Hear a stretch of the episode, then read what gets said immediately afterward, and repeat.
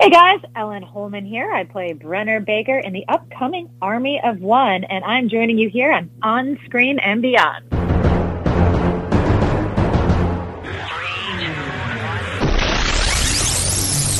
2, 1. On Screen and Beyond, an inside look into the entertainment world featuring interviews with people from the movie, TV, and music industry, news on upcoming TV and DVD releases, and the rumor mill. And now, here's the host of On Screen and Beyond, Brian Zemrak. Thank you for joining us for another edition of On Screen and Beyond. I'm your host, Brian Zemrak, and this is episode 526 of the show that keeps you updated on what's coming your way as far as upcoming new movies, remakes, sequels, and TV and movie DVD releases, as well as our interview segment with the guests from the movie, TV, or music industry. This week on Screen and Beyond, we've got a good one coming your way. Ellen Hollman is going to be joining us, and you've seen her on NCIS New Orleans and Into the Badlands and a host of other TV shows. And she is going to be in the next Matrix movie. She's in next year's, around December. Matrix 4 is going to be coming out, and she's in that movie. So you got to be sure to be watching for her. But you can get a chance to see her starring in her own film. It's called Army of One, and it's coming right up. So we're going to get some information about that from Ellen, and a whole lot of other things coming your way right here on Screen and Beyond. So let's get right into it. It's time now for Remake Madness. Please hang up and try again. Remake Madness. It looks like Sony is going to retell the story of Cinderella, and it will star Idina Menzel and Camilla Cabello. And the remake of Dune will land on October 1st, 2021 in theaters and on HBO Max. And a reboot of Mortal Kombat will arrive sometimes in 2021. They haven't set the date on that one definitely yet, so we'll keep you informed as it comes our way. And that's it for Remake Madness. Coming up next on Screen and Beyond, upcoming new movies.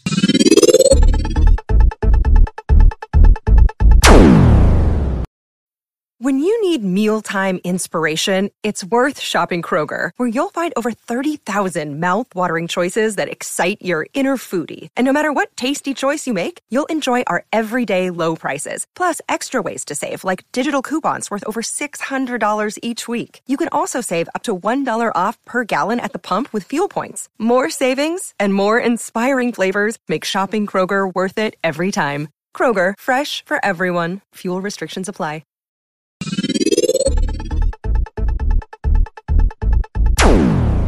Upcoming new movies. It looks like Apple is working on a deal to have the rights to Carol Burnett's memoir, Carrie and Me, for a feature adaptation with Tina Fey producing it.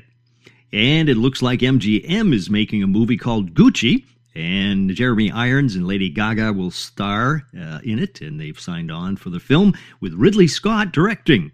And Queen Latifah will executive produce and star in a new film called End of the Road. It's about a family terrorized by a mysterious killer in the desert. And that's it for upcoming new movies. Next on Screen and Beyond, taking you down to Sequel City to find out what's coming away as far as sequels. Sequel City, well, it looks like plans are in the works for around, now get this, 7 more Kingsman films and a Kingsman's TV show. So they got real plans for sequels for that one. And Godzilla vs. Kong lands in theaters and HBO Max on May 21st, 2021. And The Conjuring, The Devil Made Me Do It, also hits theaters and HBO Max on June 4th, 2021. And that's it for Sequel City. Coming up next on Screen and Beyond, what do we say we take a look at what's coming your way as far as TV on DVD? TV and DVD, well, it looks like HBO limited series The Undoing will bring its mystery to Blu-ray and DVD on March 23rd. January 5th, you can look for The 100, and that's the 7th and final season on DVD and Blu-ray. And let's see, one more, the Doom Patrol Season 2 flies onto DVD and Blu-ray on January 26th. And that's it for TV on DVD. Coming up next on Screen and Beyond, what's coming your way as far as movies on DVD.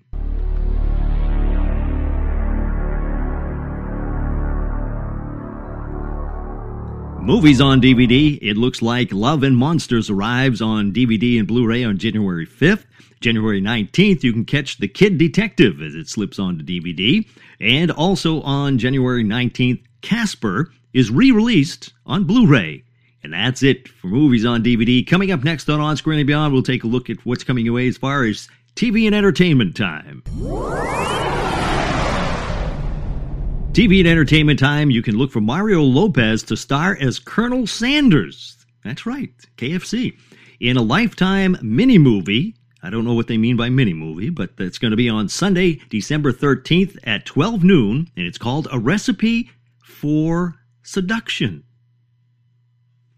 Okay, if you say so. And let's see, we also have a new miniseries from David E. Kelly called 9 Perfect Strangers is filming right now. The Hulu series stars Luke Evans, Nicole Kidman, and Melissa McCarthy. And sadly, actor David Lander, known for his role as Squiggy on Laverne and Shirley, has passed away, and he was at the age of 73. And that's it for TV and entertainment time. Coming up next on Screen and Beyond, Ellen Hollman is going to be joining us. She is going to be in the new Matrix 4 movie coming up next year at around this time. And also, she has a new movie out right now, or coming right out very shortly. And it's called Army of One. And boy, has she got some stories to tell us. That's coming up next. Ellen Hollman right here on Screen and Beyond.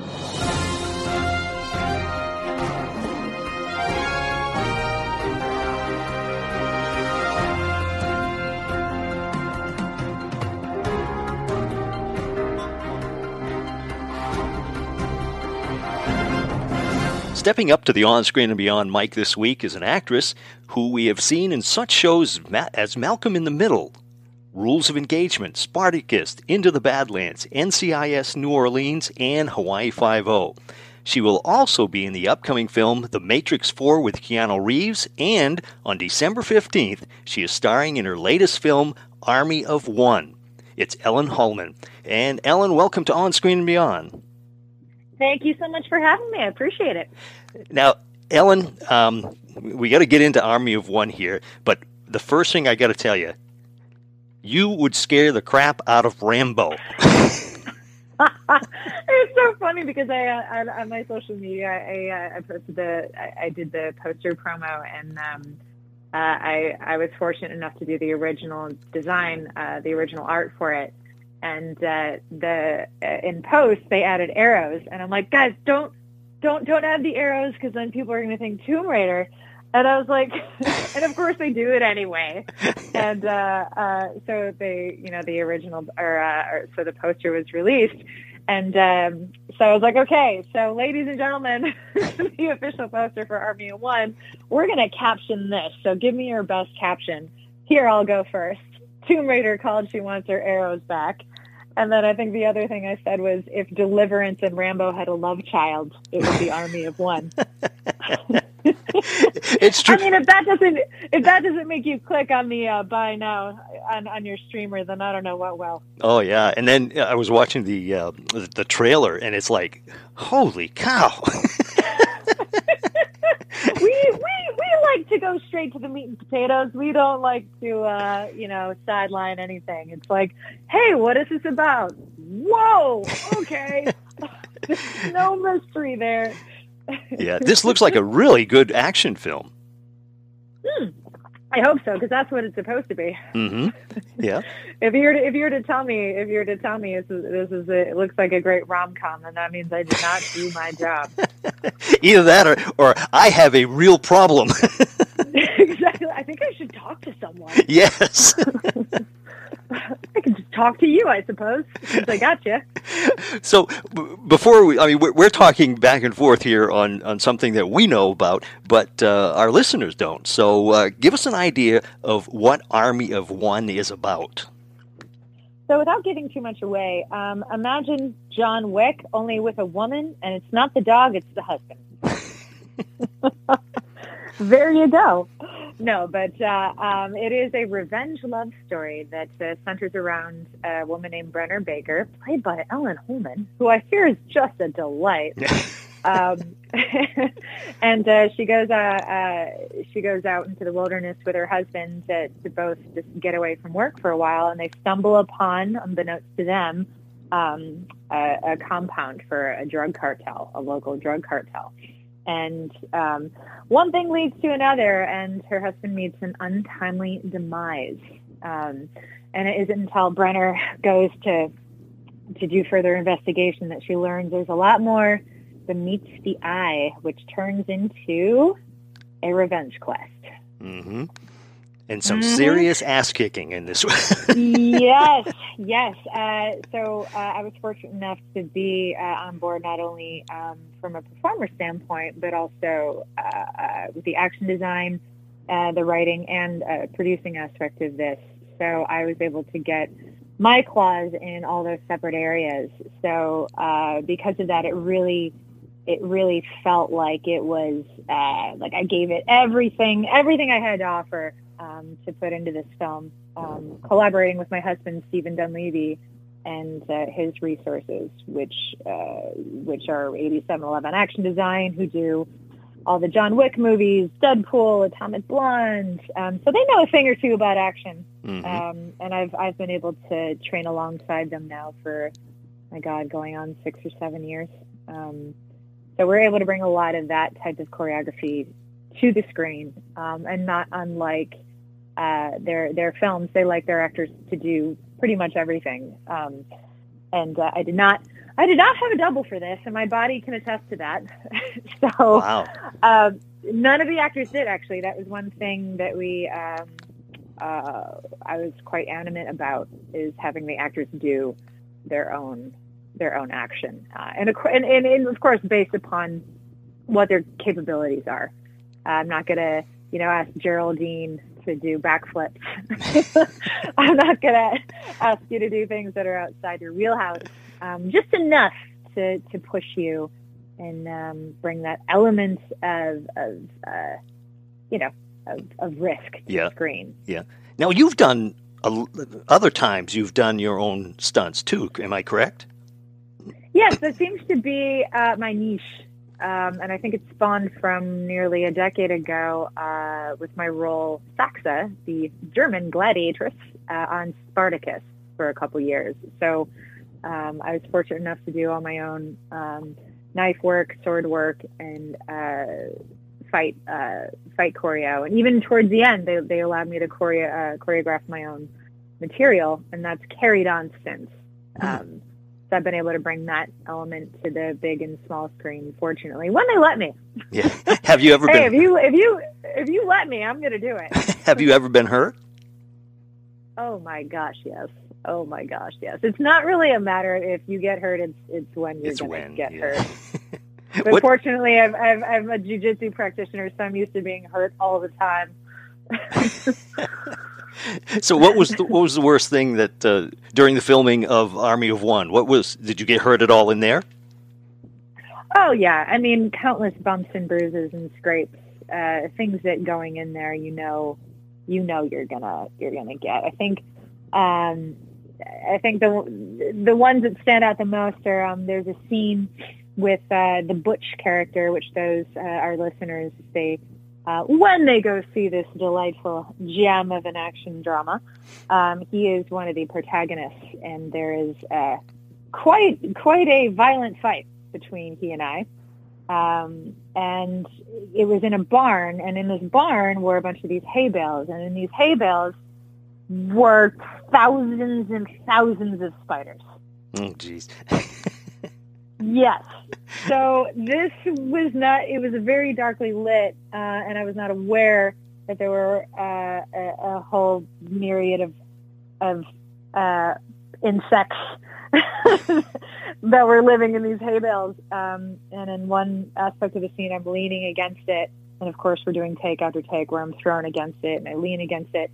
And there's a giant, what kind of looks like a black widow, crawling right next to my face in the scene. And, of course, I don't see it. And everyone at the monitor is losing their minds. They're just like, oh, my God. And as soon as we cut, I was like, hey, are we ready to move on? Can I take a look at playback? And sure and behold, I see this giant arachnid inches from my face. And it wasn't until then I realized the reason I kept itching my back was because of countless spider bites. And the hay bale was scratching the hell out of my back as well. Right. And then being thrown on the ground continuously also didn't help the matter. But yeah, there is bumps, scrapes, bruises, spider bites, and God knows what else. We started shooting that at 6 p.m. and we didn't wrap until 7 a.m. Hmm. Jeez. Yeah. Well, so jiu-jitsu, is very, you can do a lot with it, but a spider is not, it's not having anything to do with a spider. No, you can't. And the thing is, I won't kill spiders. Like I realize how essential they are to the ecosystem. I'm not a fool in that aspect. I'm a big supporter of spiders. So PETA, you can't say anything about it.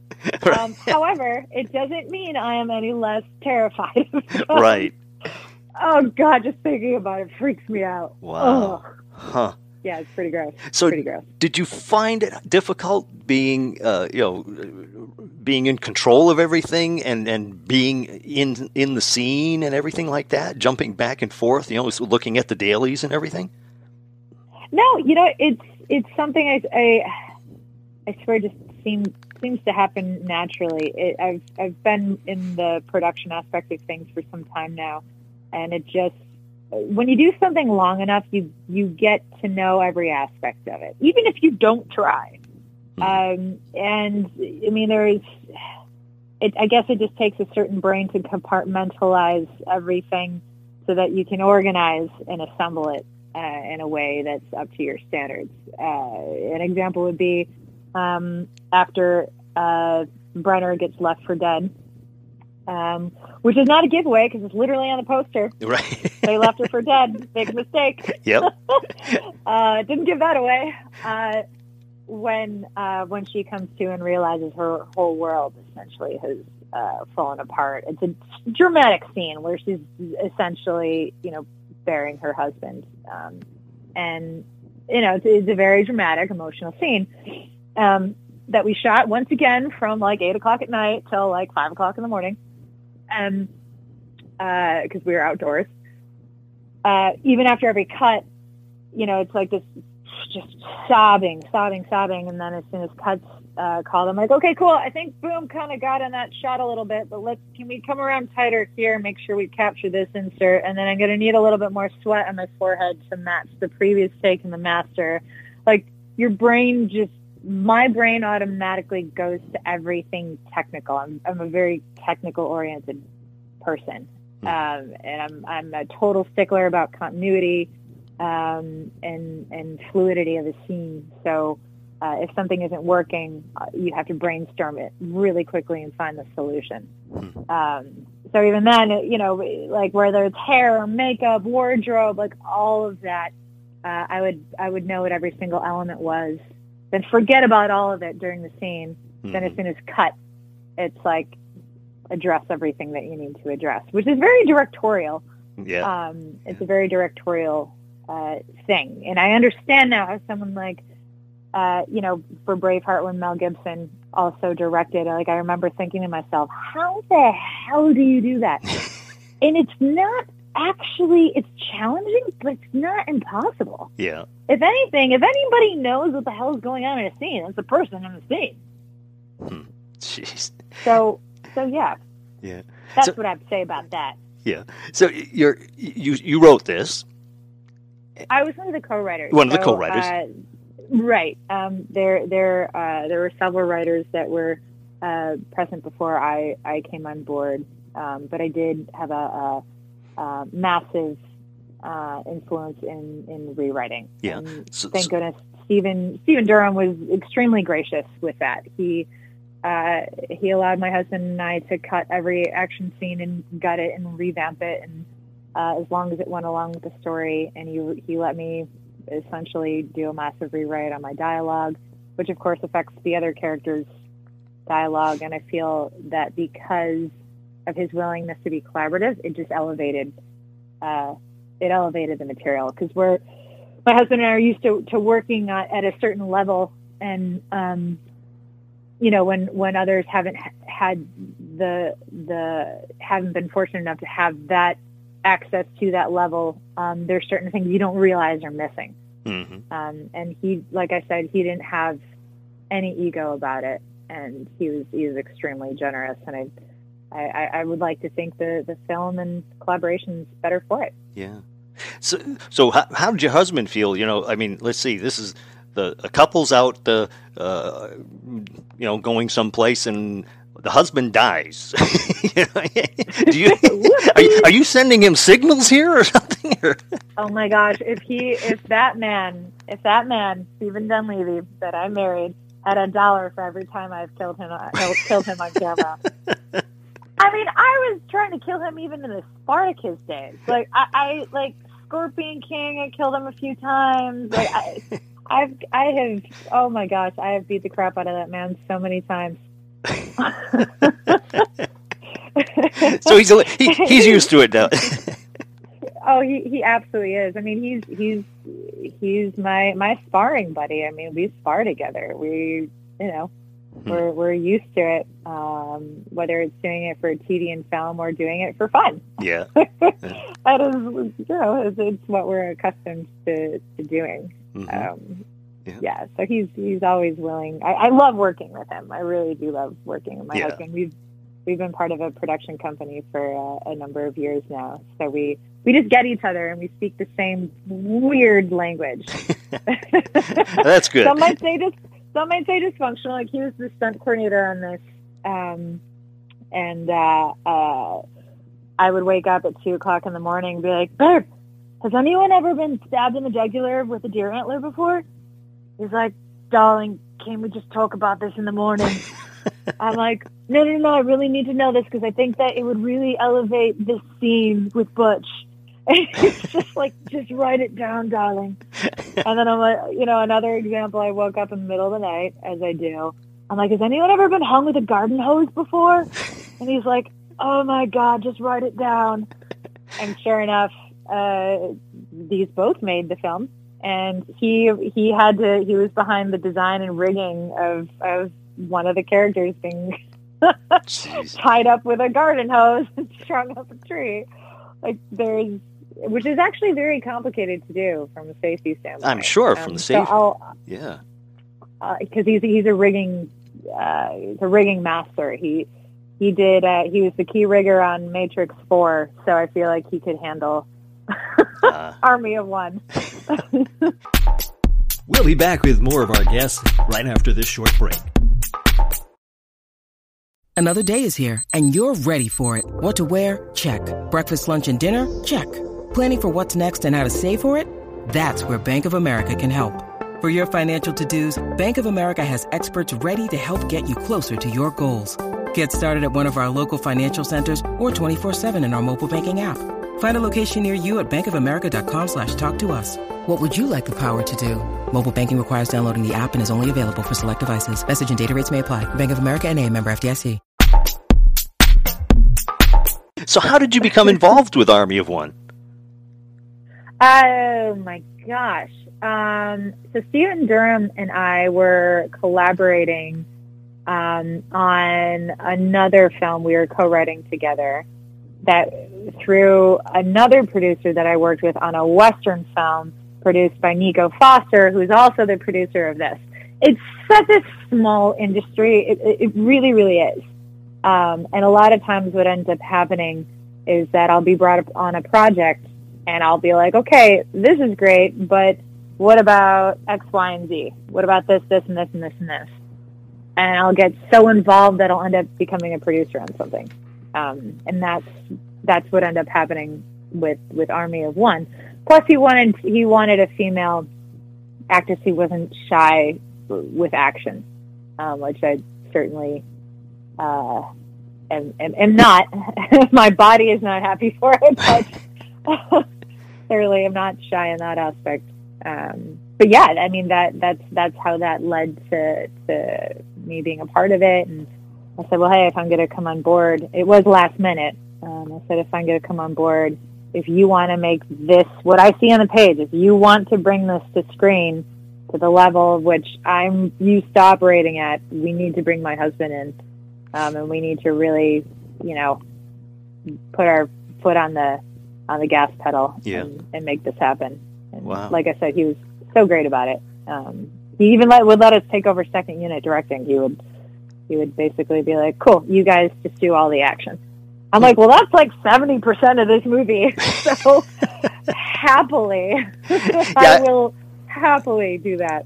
Yeah, I got the impression that it's not one of these movies where you get to relax for a while.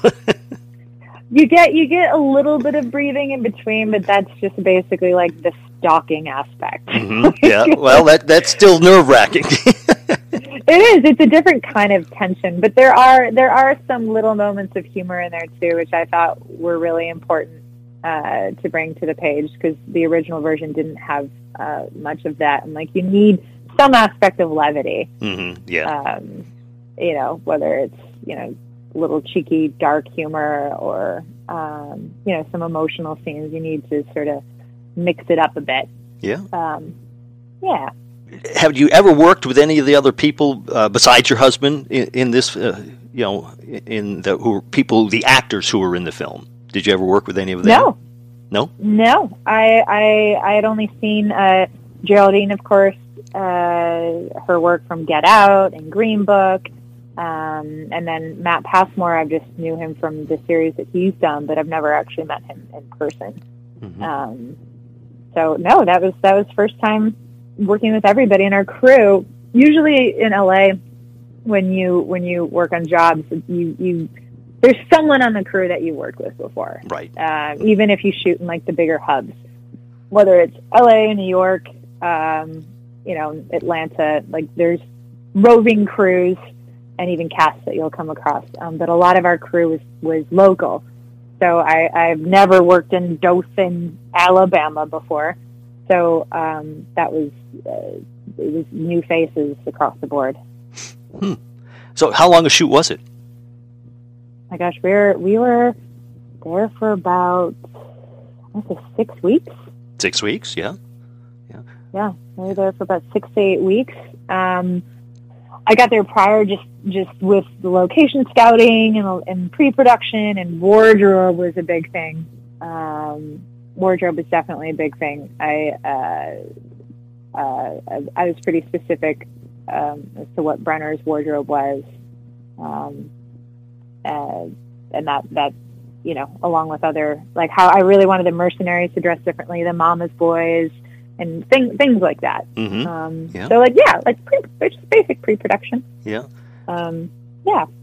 So, do you enjoy working on like an independent film like this as much as working? I mean, here you're working on this one, and then you're also in the Matrix 4. So, I imagine there's quite a bit of difference between the production as far as the money wise. Yes, I would not go up to Lana Wachowski and be like, hey, so I think we should take the camera and pull it around here for the distance. Oh, my God. That would be career suicide. Yeah, I would say that'd be okay, have a nice day, go home. Exactly. I know you've been established, but yeah, no. Go home and never come back. Yeah. No,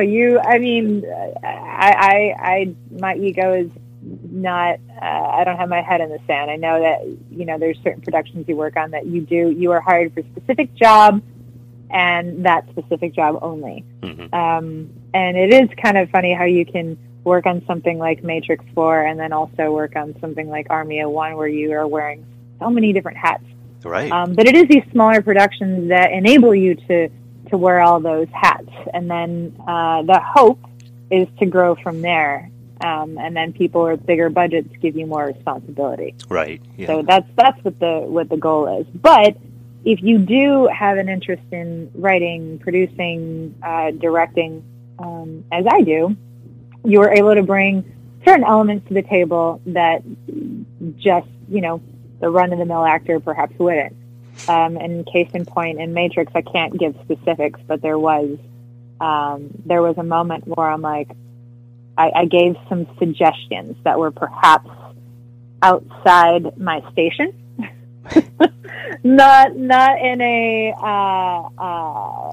like, oh, this could be done this way, but it was like, hey, so according to the original, this X, Y, and Z happened. What do you think about doing a callback to that? And fortunately, I already memorized X, Y, and Z, so that other elements didn't really have to change. Mm-hmm. And that really took them by surprise, which was gutsy. But I'm like, if I don't make the suggestion, then I'll be kicking myself. Yeah. And it also, it makes you more responsible for yourself. Mm-hmm. 'Cause actors, people do your makeup, they tell you what to wear, they tell you what to stand, they tell you what to say. Right. Yeah. And then you leave when your stuff is done. Mm-hmm. When you're behind the camera, I mean, you're the first one there and the last one to leave. And when you leave, your job's just getting started for the next day. You have to go home and prep the very next day. Right. And you just work so many different aspects of your brain. I mean, I love being a performer. I really do. I feel like there's a lot of untapped resources that I'm looking forward to delving into. Is there anything you can tell us about Matrix 4?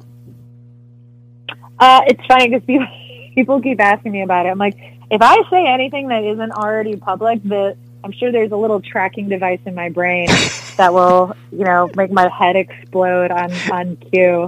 Yeah, no, I understand. I had to ask it though. I mean, right? I mean, there are certain things like that are public, such as Lana Wachowski loves to shoot things practically. What does that mean? That means she likes.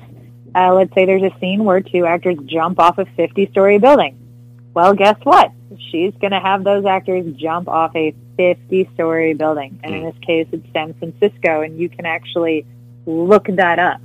Wow. People from their office buildings on their iPhones would film this. It's I've never seen anything like it, really. Huh. Yeah. Things that could easily...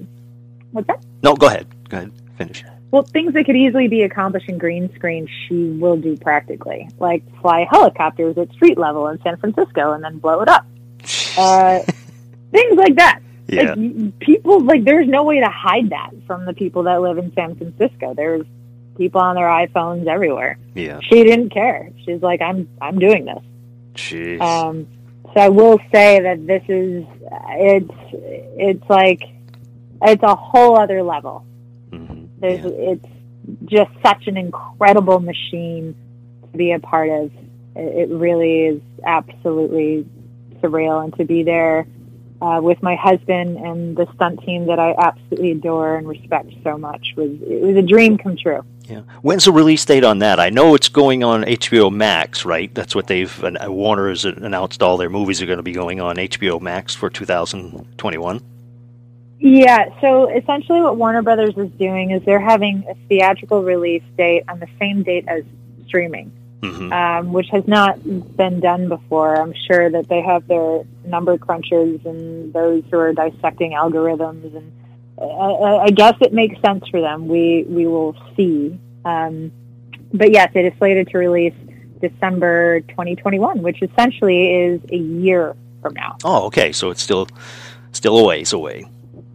Hopefully, yeah. It originally was going to be April 2022, but they wrapped way ahead of schedule. Yeah, hopefully there'll be more theaters open at that time. we can get out and see it. Oh my God, I'm telling you, like, to see this movie on your iPhone, don't do it. I know, it's not what it was designed for. Yeah. Like, I hell or high water will be seeing this movie in a theater, even if I have to rent one out myself. Yeah, there's no way. That's like seeing Mad Max on your iPhone. Yeah, well, even Army of One, I'd love to see that in a theater. Oh my God, me too. I was. It was a heartbreaking thing to really swallow, that we weren't going to be able to do a premiere, that we weren't going to be able to see this in a theater, at least not now. I recently had a movie released called Love and Monsters with Dylan O'Brien, Jeff Henwick, and Michael Rooker. Yeah. And that was supposed to be a massive Paramount release. And you can bet I was so excited about that, because normally I've been in the television world for quite some time. So I was super stoked to have a theatrical release, but it's just not safe to do so at the moment. Yeah. And it feels like, you feel like you're being, I don't want to say you're getting gypped out of it, but, I mean, there is that aspect of, your movie's out and you can go to a theater and it's going to be all kinds of people and, just the thrill of it. And seeing it on a big screen is just so different. Right. And even across the board, like all the award shows, like one of my castmates on Matrix 4, Yahya Abdul-Mateen, he won an Emmy for Watchmen. He's literally on set, and he wins an Emmy, and it's kind of like, oh, okay, I guess that was kind of anticlimactic. I know. Jeez. Hey, bud, you won. Like, it's just like okay. Yeah. It's not. It's still an incredible accomplishment, but it does. It is somewhat deflating. Yeah, it's somewhat deflating to not have that opportunity. But you know what? Everyone's making sacrifices. I'm not on the front line in the hospital battling this myself. So what I'm complaining about is minute in comparison, to say the least. Oh yeah. Was acting what you always wanted to do? No.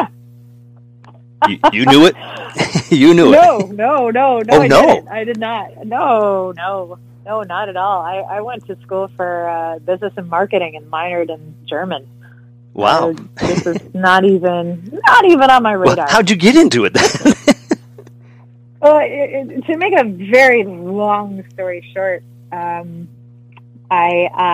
ran a landscaping company back in Michigan while I was attending school, for business and marketing, and I wanted to do international business. Eventually end up in Germany. My heritage is German. And I just hated it. I was like, is this what I want to do with the rest of my life? Am I doing what I think I should be doing, or am I doing what I really would love to do? And the answer was, no, this is not something I would love to do. So I was studying at the Eli Broad Honorary Business College at MSU, and when my scholarship ran out, I'm like, you know what? I'm going to take a year off, and I'm going to see what happens. One road led to another, and I ended up becoming a model in New York City, which is, talk about a 180. That certainly was not something I saw myself doing either.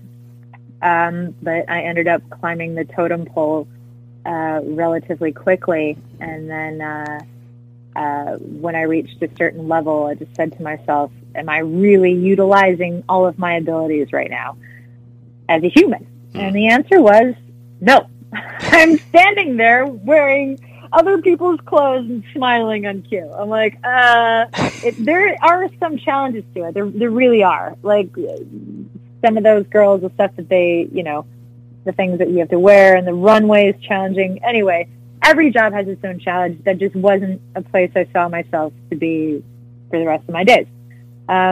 So I ended up meeting some people in the entertainment industry, and that led to me taking classes, which led to me moving to LA, and then I started working almost immediately, and I haven't stopped since, and it's been nearly 20 years. That's a good thing.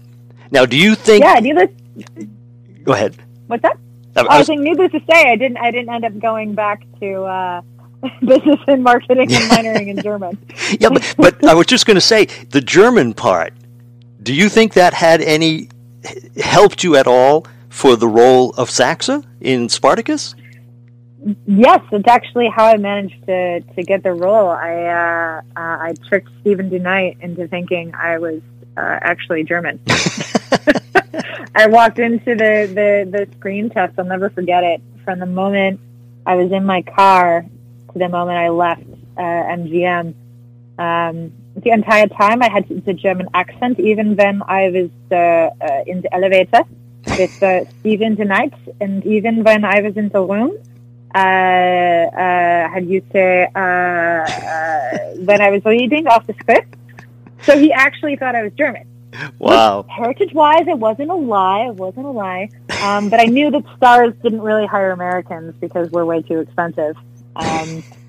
It's true. We have unions, and it's insane how much you have to pay an American as opposed to an Australian or someone in the EU. So I also covered my entire back with big tattoos to give him the idea that I was super edgy. Because I looked like Barbie. Like that, you're not going to think that, you know, this scrappy little blonde-haired chick from the Midwest is going to be this crazy German warrior. Mm-hmm. So I'm like, how can I make myself look edgier?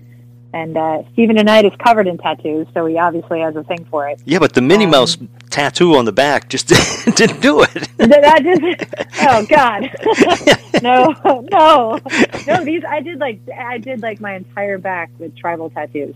Now you really had them done, or were they the fake ones? No, the fake ones. I hate needles. Oh, okay. I was going to say, boy, you really went to pain to get this. No, started. I will spar a 300. I will spar Josh Barnett any day of the week. But you come near me with a needle, and I will pass out.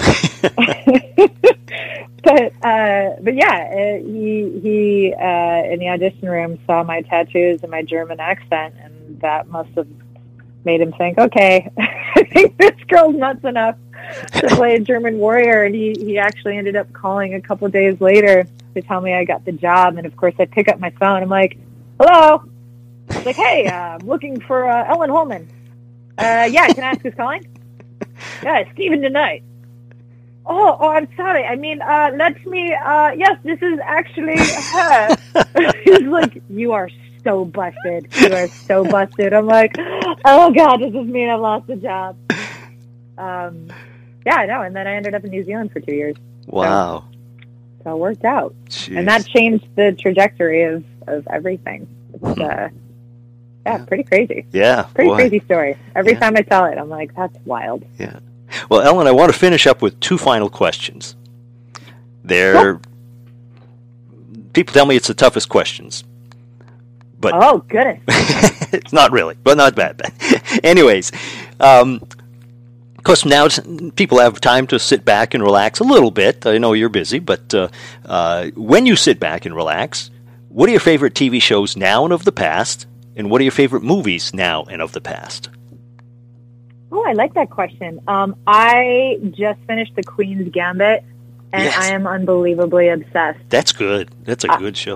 It was so spectacular. Anya Taylor-Joy is just absolutely brilliant. Thought that was incredible. Favorite TV show of the past? When you were growing up. What? Oh, growing up. Yeah, when you were a kid.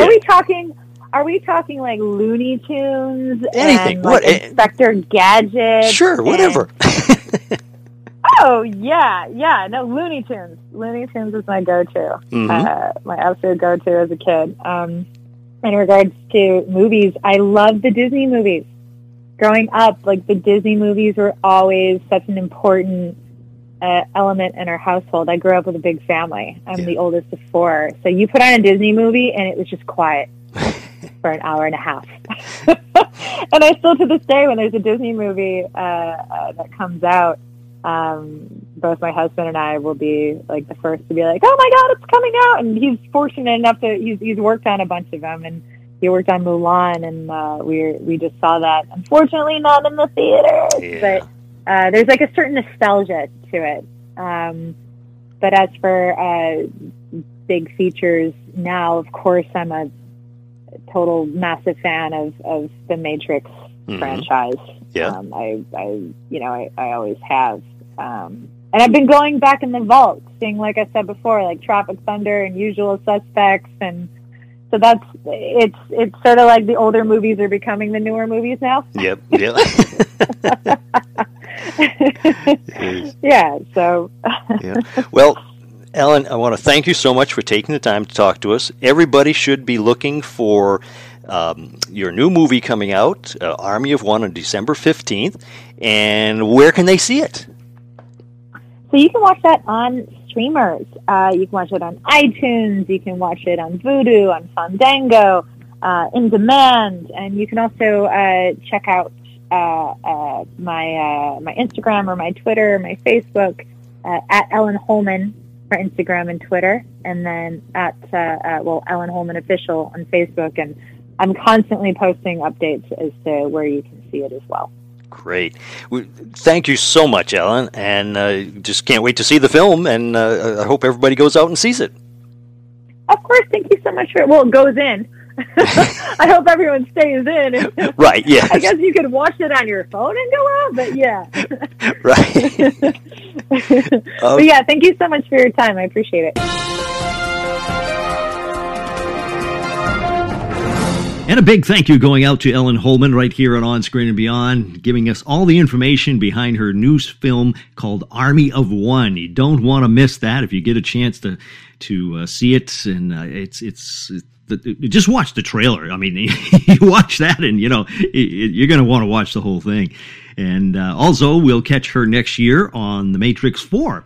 So a lot of things going on. I'm sure she'll have a lot of other things going on. We'll catch them as time goes by here. So thank you, Ellen, for joining us here at On Screen and Beyond.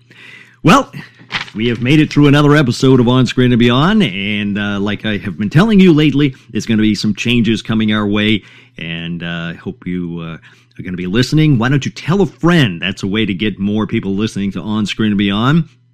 And we've been around for a little while, since 2007, so, there's still a lot of people that don't know about On Screen and Beyond, so just tell your friends about it, and I'm sure if they go back in our catalog, they'll find people that they would love to find out a little bit more about, like we did about Ellen today. So, if you want to get in touch with me, you can contact me at feedback@onscreenandbeyond.com. If you have a suggestion for a guest or anything like that, go ahead and send that to me, and I will check that out for you, see what we can do. And that's it. That's a wrap for this week. So until next week, when we once again take you on screen and beyond, I'm Brian Zemrak. Take care.